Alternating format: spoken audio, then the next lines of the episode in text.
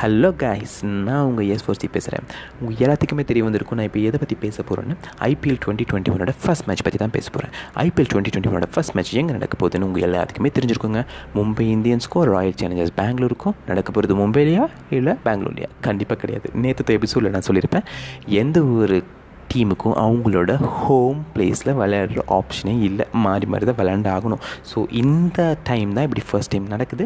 So கண்டிப்பாக எல்லாருமே வந்துட்டு ஒரு பெரிய ஒரு ஒரு சேலஞ்சான ஒரு மேட்சாக தான் இருக்க போது இந்த த்ரூ அவுட் ஏப்ரல் நைன்த்லேருந்து மே தேர்ட்டி நடக்க போகிற ஒவ்வொரு மேட்சும் எல்லாத்துக்குமே ஒரு ஒரு சேலஞ்சிங்கான மேட்சாக தான் இருக்க போது ஃபர்ஸ்ட் அதை வந்து தொடங்க வைக்கிறது Mumbai Indians and Royal Challengers Bangalore. இதில் யார் வின் பண்ண போகிறாங்கிறது கண்டிப்பாக யாராலையும் ப்ரெடிக்ட் பண்ண முடியாதுங்க. ஏன்னா ரெண்டுமே அவ்வளோ ஒரு டஃப்பான டீம் ஓகே மும்பை இந்தியன்ஸ் எடுத்து எடுத்துக்கோங்க. அவங்க ஃபைவ் டைம்ஸ் வந்து வின் பண்ணியிருக்காங்க அண்ட் ராயல் சேலஞ்சர்ஸ் இது வரைக்கும் எதுவும் win பண்ணதில்லைங்க.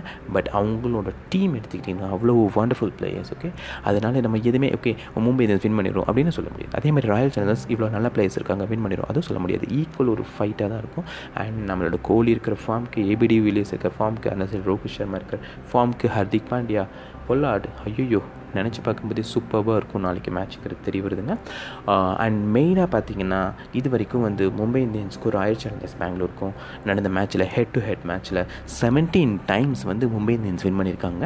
And Royal Challengers Bangalore வந்துட்டு டென் டைம்ஸ் வின் பண்ணியிருக்காங்க. பட் இது எல்லாமே மோஸ்ட் ஆஃப் த மேட்சஸ் வந்து அவங்களோட ஹோம் சிட்டியில் நடந்த மேட்சஸ் ஓகே அதனால் அவங்களுக்கான கண்டிஷன்ஸ் அதெல்லாமே அடாப்ட் பண்ணிட்டு கொஞ்சம் ஈஸியாக இருந்திருக்கலாம். பட் இந்த டைம் அப்படி இல்லைங்க. ரெண்டு பேருக்குமே வந்து அவங்க அவுட் ஆஃப் ஹோம்னு சொல்லலாம். சென்னையில் நடக்க போது ரொம்ப ஸ்லோவான பிச் ஸ்லோ விக்கெட்ஸ் கண்டிப்பாக most of the Indian players இருக்கனா they will be able to adapt கண்டிப்பாங்க. பட் இருந்தாலுமே இது ஒரு டஃப்பான மேட்சாக தான் இருக்க போகுது. ஏன்னா இது இன்னைக்கு செ சென்னையில் நட நடந்த மேட்ச்சில் Royal Challengers and Mumbai Indians நடந்த மேட்ச்சில் இது வரைக்கும் சென்னையில் ஒரே ஒரு மேட்ச் நடந்திருக்கு. அதில் வின் பண்ணது ராயல் சேலஞ்சர்ஸ் பெங்களூர் அதில் தாங்க நாங்கள் சொல்ல வரேன். எதுவுமே நம்ம ப்ரெடிக்ட் பண்ண முடியாது. நாளைக்கு மேட்ச் முடிஞ்சால் தான் நம்மளால் சொல்ல முடியும். இந்த டீம் வின் பண்ணிச்சு இந்த டீம் தூத்துச்சுன்னு. ஸோ ரெண்டு சைடுமே வந்து ஈக்குவல் ஒரு இதுதான் இருக்குது சப்போர்ட் ஈக்குவல் ஒரு ஸ்ட்ரென்த்தான டீம் ஸோ நம்ம எதுவுமே சொல்ல முடியாது.